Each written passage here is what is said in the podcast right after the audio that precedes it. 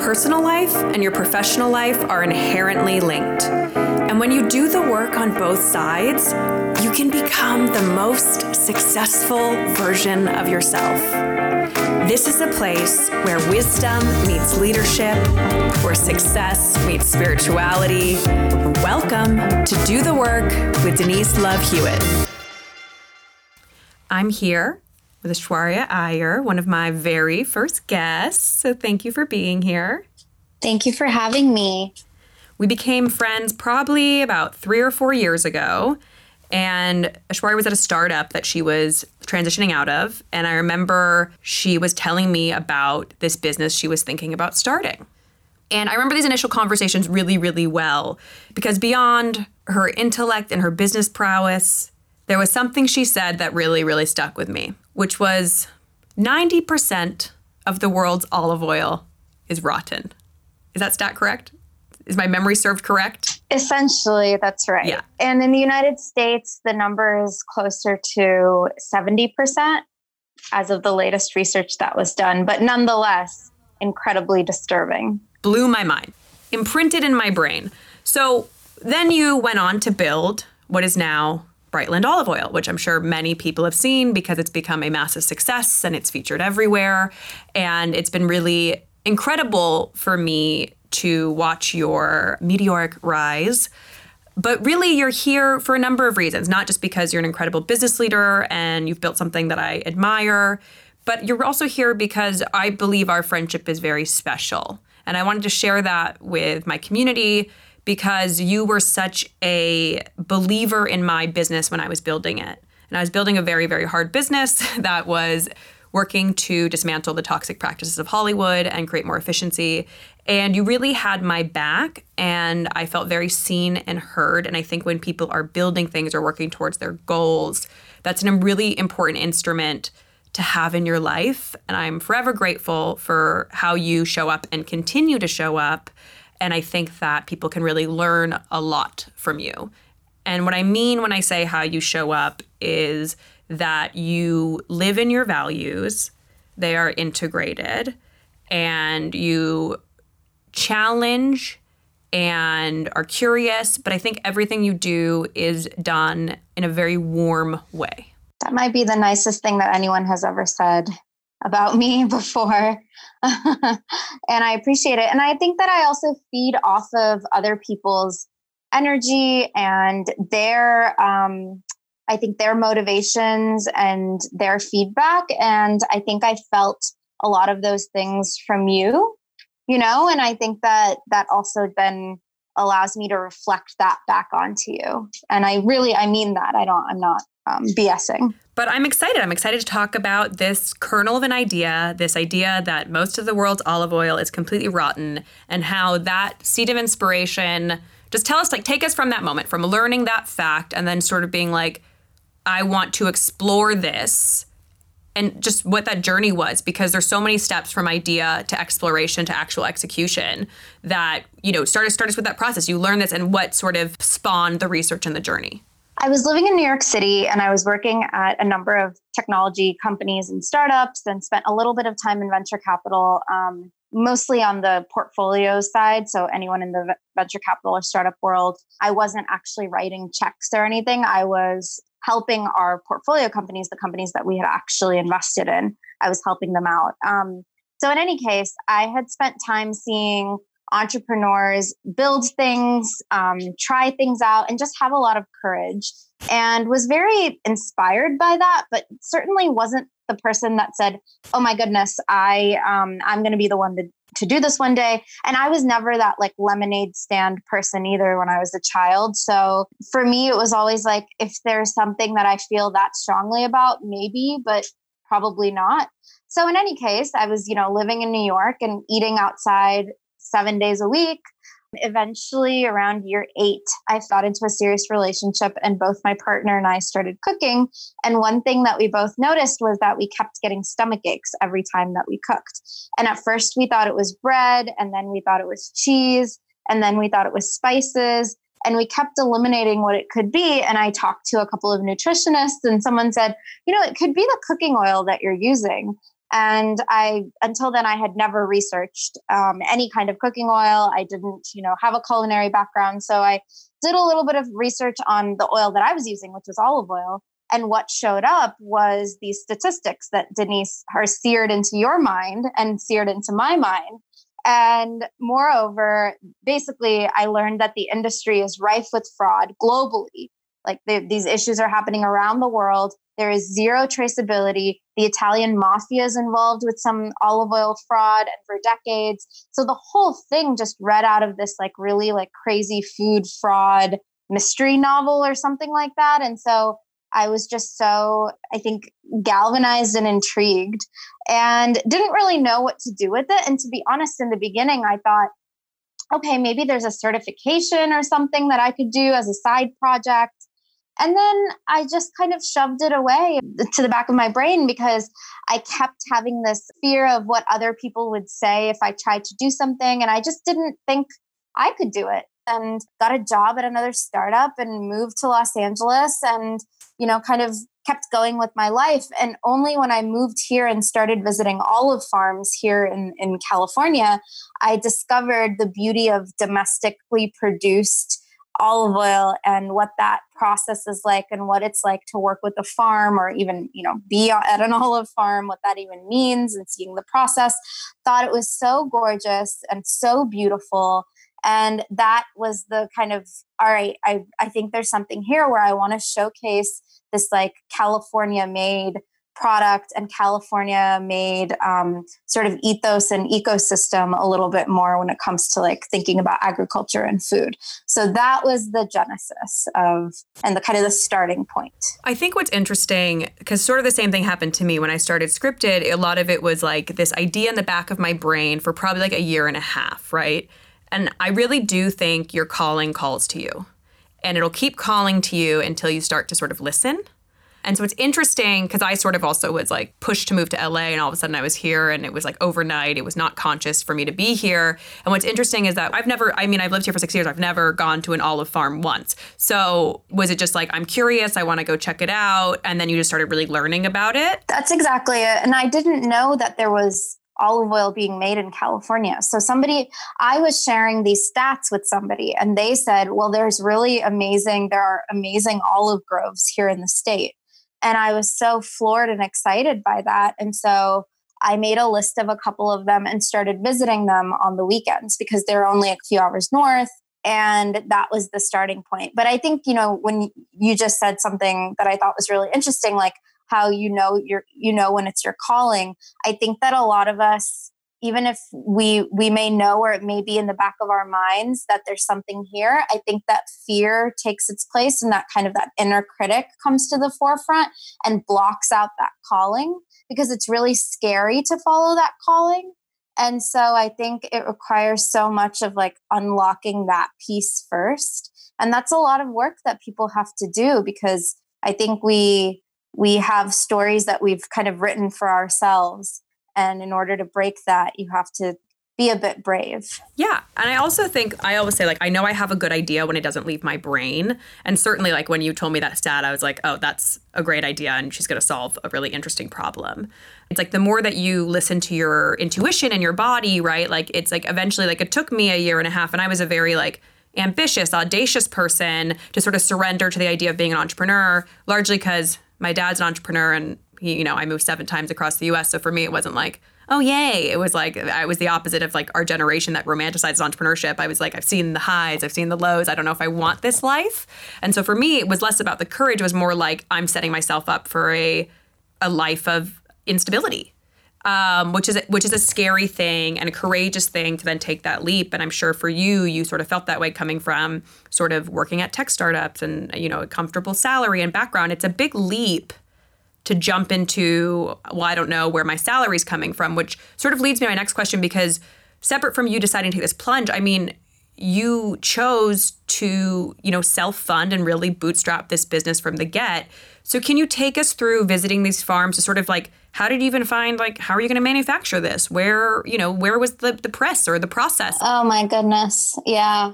That was such a, a big learning curve. I mean, I wanted to have a foundation of education before I just like rolled up my sleeve and embarked on it. So I took courses at the UC Davis Olive Center. I talked to everyone I possibly could. And I had never worked at a CPG company or I didn't really understand the consumer products um, industry. And so I had a lot of learning to do. Like I didn't know what a co-packer was. I didn't know what um, What is a co-packer? A co-packer is somebody that like so for example, let's say you buy a turmeric blend and the, to, to put into turmeric teas or lattes.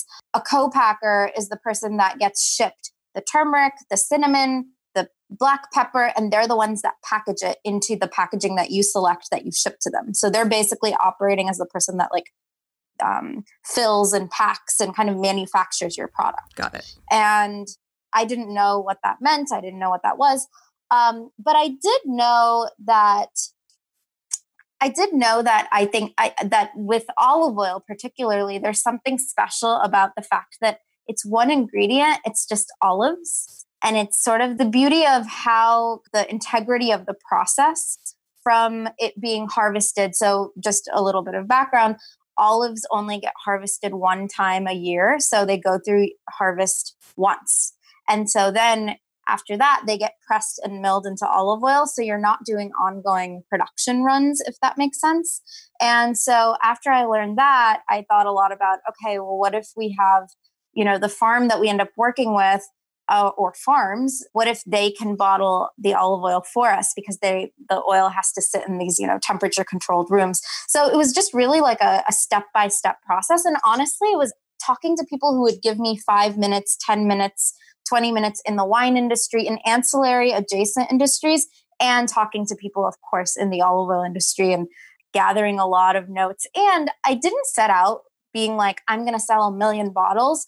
I wanted to sell a thousand bottles to start and see where that would take me. So I think almost like setting my goals to be a bit more attainable allowed me to actually get there and not get like overwhelmed to the point of what, how do you say that when you just stop? Paralysis. Yeah, paralysis. So, what I love about how you built, right, was you were just like, I want to do this thing. It fills up my heart. I'm passionate about it. And I'm going to start small. And there was so much thought and intention put into every step of this business. And there still is. I know there still is. And we'll sort of talk about that in a minute but sort of in those initial stages when you were just coming up with like what you wanted the brand to feel like what you wanted the bottle to look like what there's so much about brightland that feels like a 360 experience right you can tell that this was something that was really thought about unlike there's a lot of sort of i would say like these direct to consumer brands that are sort of the same marketing trope used over and over again. It's like the, the guidebook, right? Like we know those com- what those companies are. They all sort of operate the same way. They're growing really quickly and yours feels different. And I would love you to take us through some of that, like initial thinking of what you wanted that to be and you know the process of working slower. Yeah, I mean, I think my time at venture-backed companies taught me a lot about what a VC-backed business is required to do, and I think it's very different if you're a SaaS, so a software as a service business or a mobile technology company or a consumer technology company. That's a very different proposition than someone building a physical good.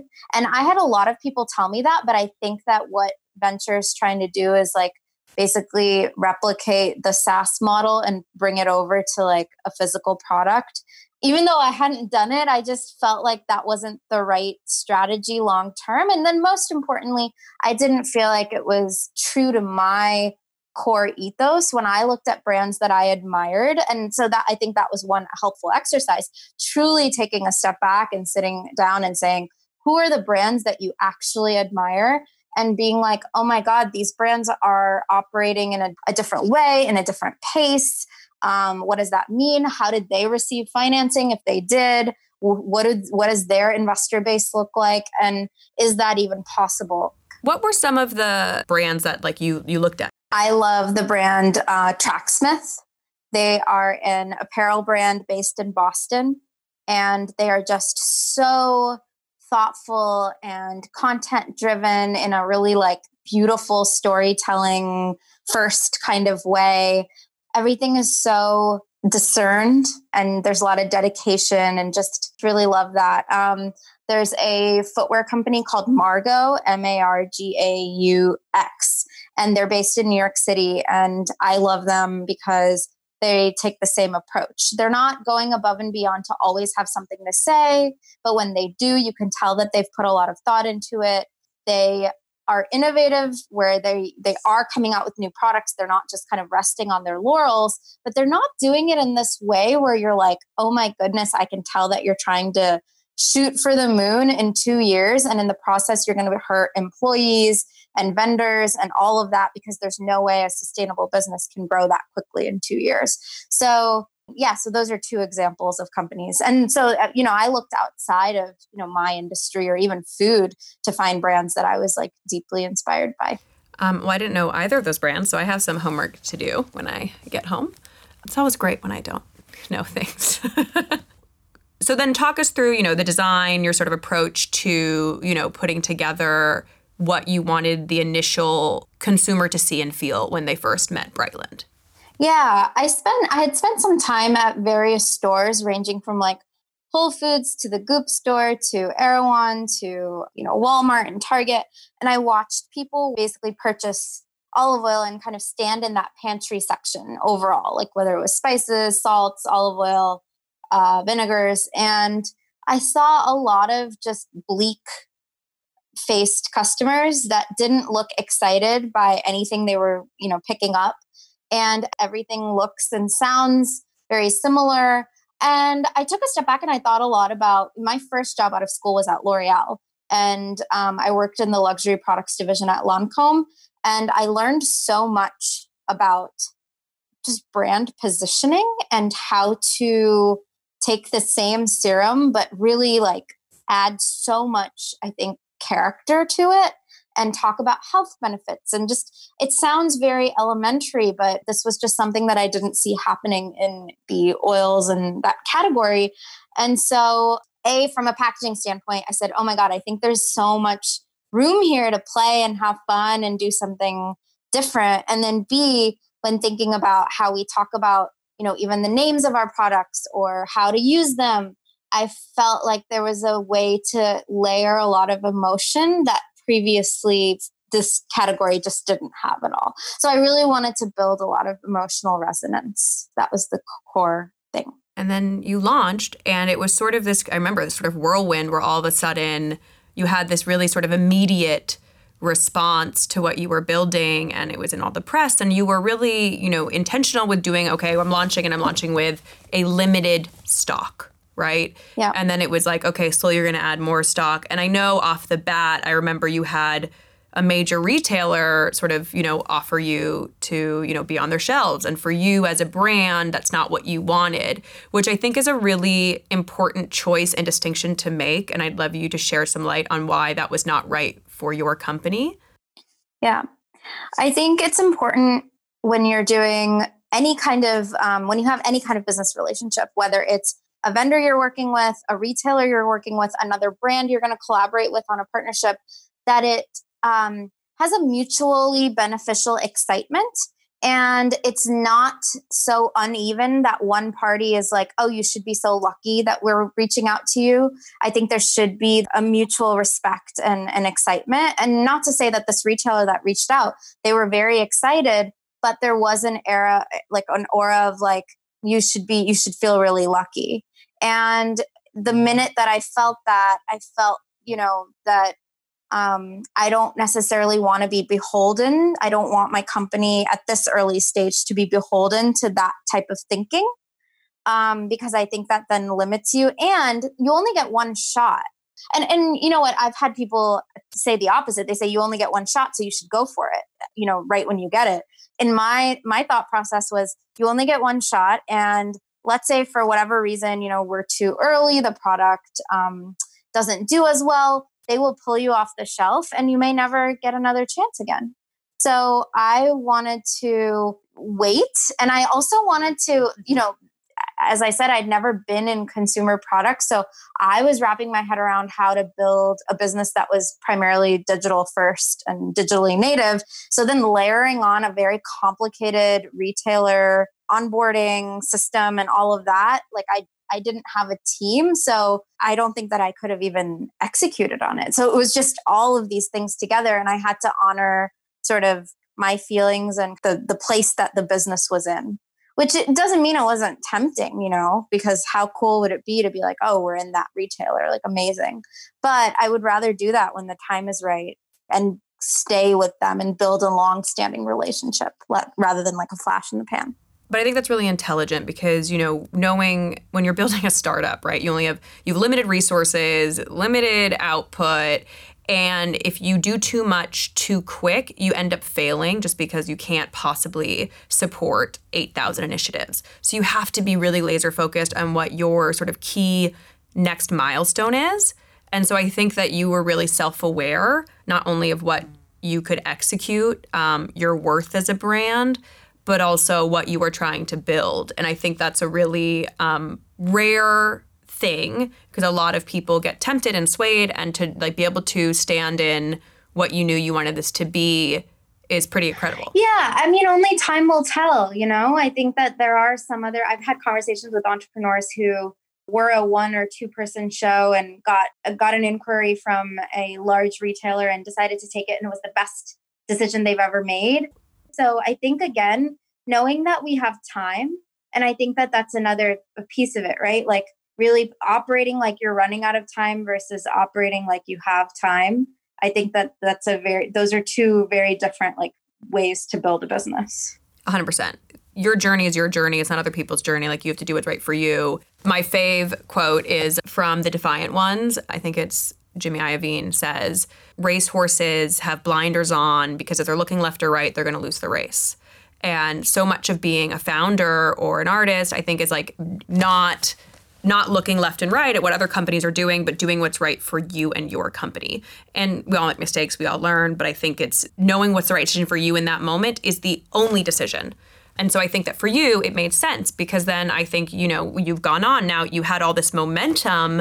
And I sort of want to take a step back and talk about how that felt because you've been building this thing sort of in stealth mode. You bring it to the world, it has this sort of like immediate, awesome reaction and that's i'm sure really exciting and celebratory but also probably a little bit scary. So wh- what were you feeling? I don't think i had time to feel because at the time for the first four months we shipped from my office. So we were packing orders on the weekends. I was packing orders at night. I had some wonderful interns helping me pack. My partner would help me pack. And so I think it was just such a steep learning curve again, too, because you know, how do we handle customer service? How do we think about reordering? We would constantly sold out, which of course sounds like a nice problem and it is a good problem to have, but nevertheless, it's a massive problem. So, even understanding inventory management. So, I was so in the weeds that as the sort of what you're saying, like the nice accolades or things happening, they kind of whizzed past me. So I'm hoping that one day I can take a step back and look back at that year, especially because I think it was a special year. But candidly, I just don't think that I spent time absorbing it at all, honestly. That's real. I mean, that's real. You, it takes a while to process, I think, some of these things that happen when you're sort of eh, so laser focused on the business of the next step and the next milestone. Like the day to day. Yeah. And the and the like unsexy day to day too. But I will say now when I kind of look back on it, I always think like, and I want to make sure that I do this and I tell other, you know, entrepreneur friends this, like, just celebrate those little wins because that's all that matters. And I think so many times everybody's like really focused. They're like, okay, great, that happened. Okay, what's next? So it's too much, like very much like a what's next mentality. And I think I'm very guilty of that too. So I'm trying to do that more um, this year. And so, but now you're no longer one person building something. No. So how many employees do you have now? uh, between full time and part time, we're at nine. That's so exciting. Thank you. We're hiring a head of growth currently and a part time chef in residence. So I'm very excited about both of those people coming on board. That's amazing. That's really amazing. And so you bootstrapped this, you obviously had revenue. Sort of can you talk us through your journey in deciding to like take an investment? I know early on people had reached out, you weren't ready, you had some choices around that. So talk us through that sort of process because also once again a very enticing thing is someone saying I want to invest in you and you and I both know venture capital comes with its own sort of set of uh, strings attached Um, but but what that was that process for you, where you were like, okay, when am I? When do I want to take an investment? You know, what kind of investor do I want, etc. Within the first six seven months, I started getting emails from random investors, and basically, it's not a big deal. I think companies get this all day long, and it's basically associates and folks at venture capital firms who are designated to talk to as many companies as possible because they have their own kind of quota of how many how many companies they speak with and those conversations may go nowhere but that's what how they get um, that's a major kpi or a performance indicator for them. So i nevertheless though it's still like quote unquote flattering when anybody like that reaches out. And so in the very beginning i just didn't respond to that but then there were a couple of people who i thought were interesting and so i spoke with them and that was a good education for me because i talked to three or four of of um, the types of investors that I thought, okay, you know, they've invested in these other consumer products, so they must know or they must understand. And I quickly realized that, you know, I just don't think that that's the right fit. But I had to go through my own, I think, process in realizing that because after that, I said, okay, I think that I want to bring on investors who really understand, who have either built businesses like this before, who come from food or come from, I had kind of a, a list of the type of people that I wanted around the table with me. And at the very beginning, I didn't really know what I was doing. I didn't really have any of those kinds of connections. So I would get introduced to people who necessarily wouldn't be right for us, but I still would spend a lot of time with them. Um, so it was a massive learning curve, honestly. And it, yeah, it was a huge learning curve. And I had to, I, I went down the fundraising path and then stopped after about six, seven weeks. And then took the entire summer to kind of think through what do I really want. And then in the fall of 2019, I actually started, I said, okay, I'm going to, I'm to try to do this. Let's, let's go. And, and it was awful. Uh, yeah, as anyone wants to watch a keynote I've done about raising venture capital, it is grueling, and um, you were successful, uh, but uh, me less so. And it is a really, really challenging process, even more challenging for women and people of color. I know it's not a good time, but you prevailed. So the rooms just aren't created for for women, people of color, like the the rooms aren't built that way and the conversations aren't even built that way. So no there was one investor who had like just was asking me you know what was our path to a billion dollar company? And i was like well that's sort of what we're raising this round for is to really sort of like examine that secret sauce that's going to help it scale it. Here's what my gut feeling is. Here's what i believe you know is going to happen through this raise. And then i looked at him and i was like but if you want me to lie to you i can lie to you because it was so clear to me that he was looking for me to lie to him. He's like, no, no, no, that's not what I'm saying. And I was like, no, but that's uh, that is what you're saying because anyone saying at this juncture of their company that they know exactly what that path is to scalability is lying to you.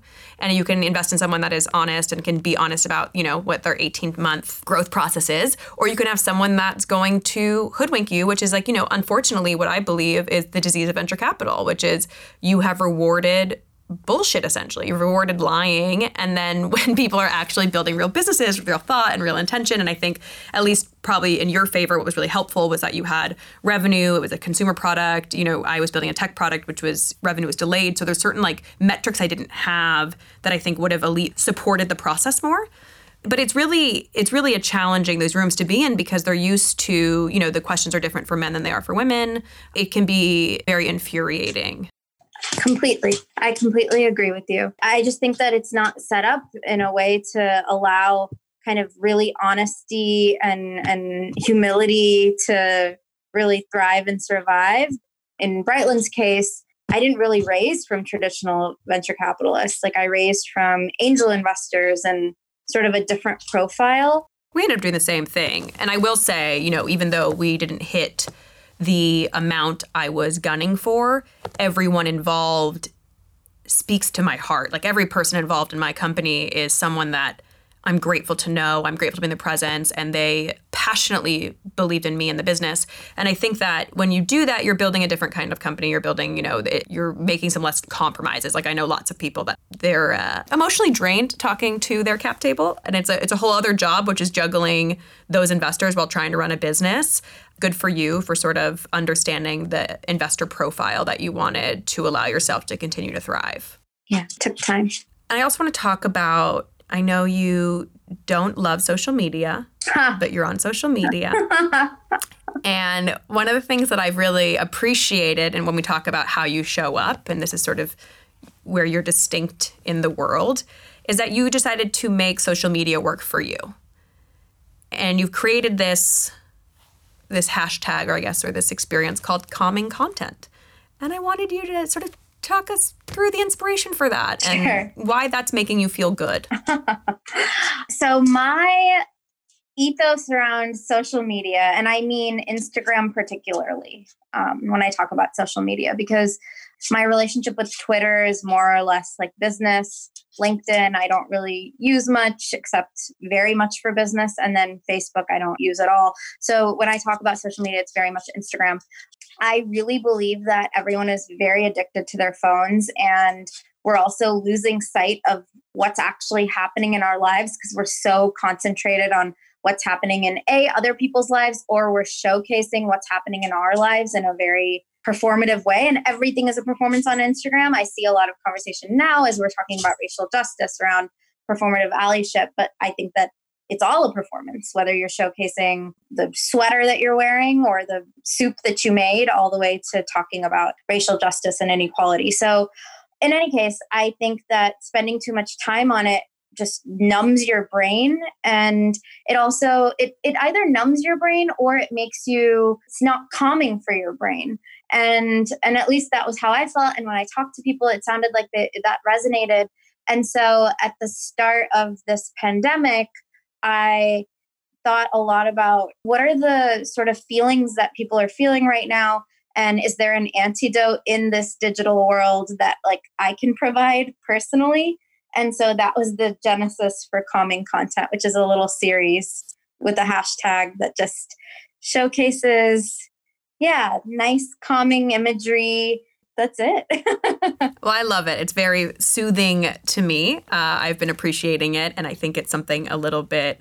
Um, how I think that's a lot of what we have to sort of figure out moving forward is how can we make social media work for us and how can we make it something a tool and an experience that we enjoy and not sort of an all-encompassing thing. And I just think it goes back to sort of how you see the world and your company is that you're you're always creating experiences that are aesthetic and inviting. And I wanted to share that with our community female founders have this weird pressure to post on Instagram personally and become like almost like personalities. And I don't know, I talk to male founders who I'm friendly with, and they are building their businesses. Oh, even if it's a cookware company or a, a men's skincare brand, they're not standing there saying, Oh my God, I'm doing this takeover today. Let me show you how I'm using the product. They're heads down building their business. And so that was a big wake up call for me because I was being asked to do things. And of course, again, that's a, an opportunity, but that's what we all see it as. We see it as these opportunities. And then when you take a step back, you're like, what was the A return on that? And what was the in turn, how much time did I spend? Like, I, you know, I'm cleaning my kitchen before we do a kitchen shoot. I'm cooking something, I'm dressing up to do it. So those are hours that are being taken away from maybe focusing on my business. Yeah, I think it's a balance. And I think there's a lot of founders who talk about that, which like when you're at the conference circuit too much, right? It actually detracts from your business and you have to figure out really how to balance building and uh, promoting the business. Everything you do, you do with like deep thought and you're definitely very aware. And I think people can um, hopefully learn a bit from how you show up in the world. We're going to move on to the rapid fire section. So just don't think too hard. Okay. First thing that comes to mind. I'm ready. What would you tell your 20 year old self? Your dreams are so small right now, and you're going to be so much bigger than you could have ever imagined. I had very small dreams. Like, I wanted to be an optometrist and live in Houston and live in the neighborhood next to my parents. I didn't think I was worthy or could do anything more. Nothing wrong with being an optometrist. I mean, honestly, I couldn't do it. But I just didn't even know that there were other opportunities out there or that I could do them.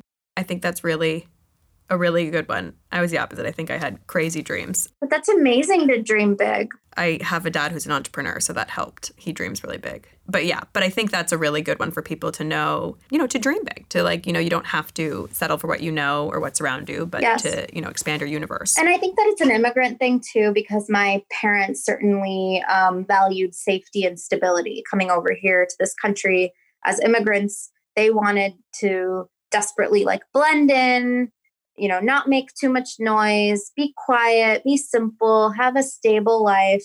And so when you like take all those words together, the only kind of jobs you have left are like optometrist or like, you know, maybe chemical engineer or something. well, I'm, I'm glad you gave us olive oil uh, and we're an optometrist. Um, what's the last book you read?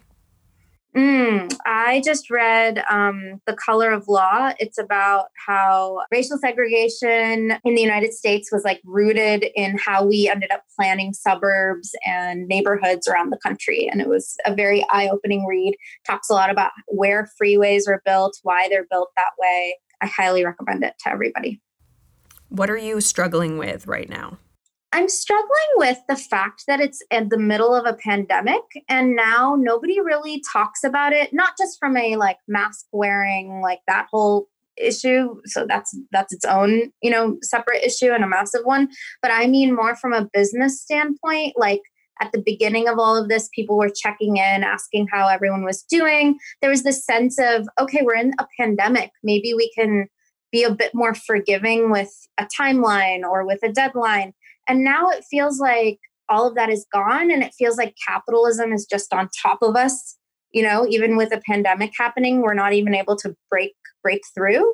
So I find myself thinking about that and talking about that a lot. I wish we had more time to dig into that because I think that's a really interesting thought, but I'm going to have to continue. But I definitely think that we all can reflect on that. Yeah, and our relationship to the economy and capitalism as well. What is bringing you joy right now?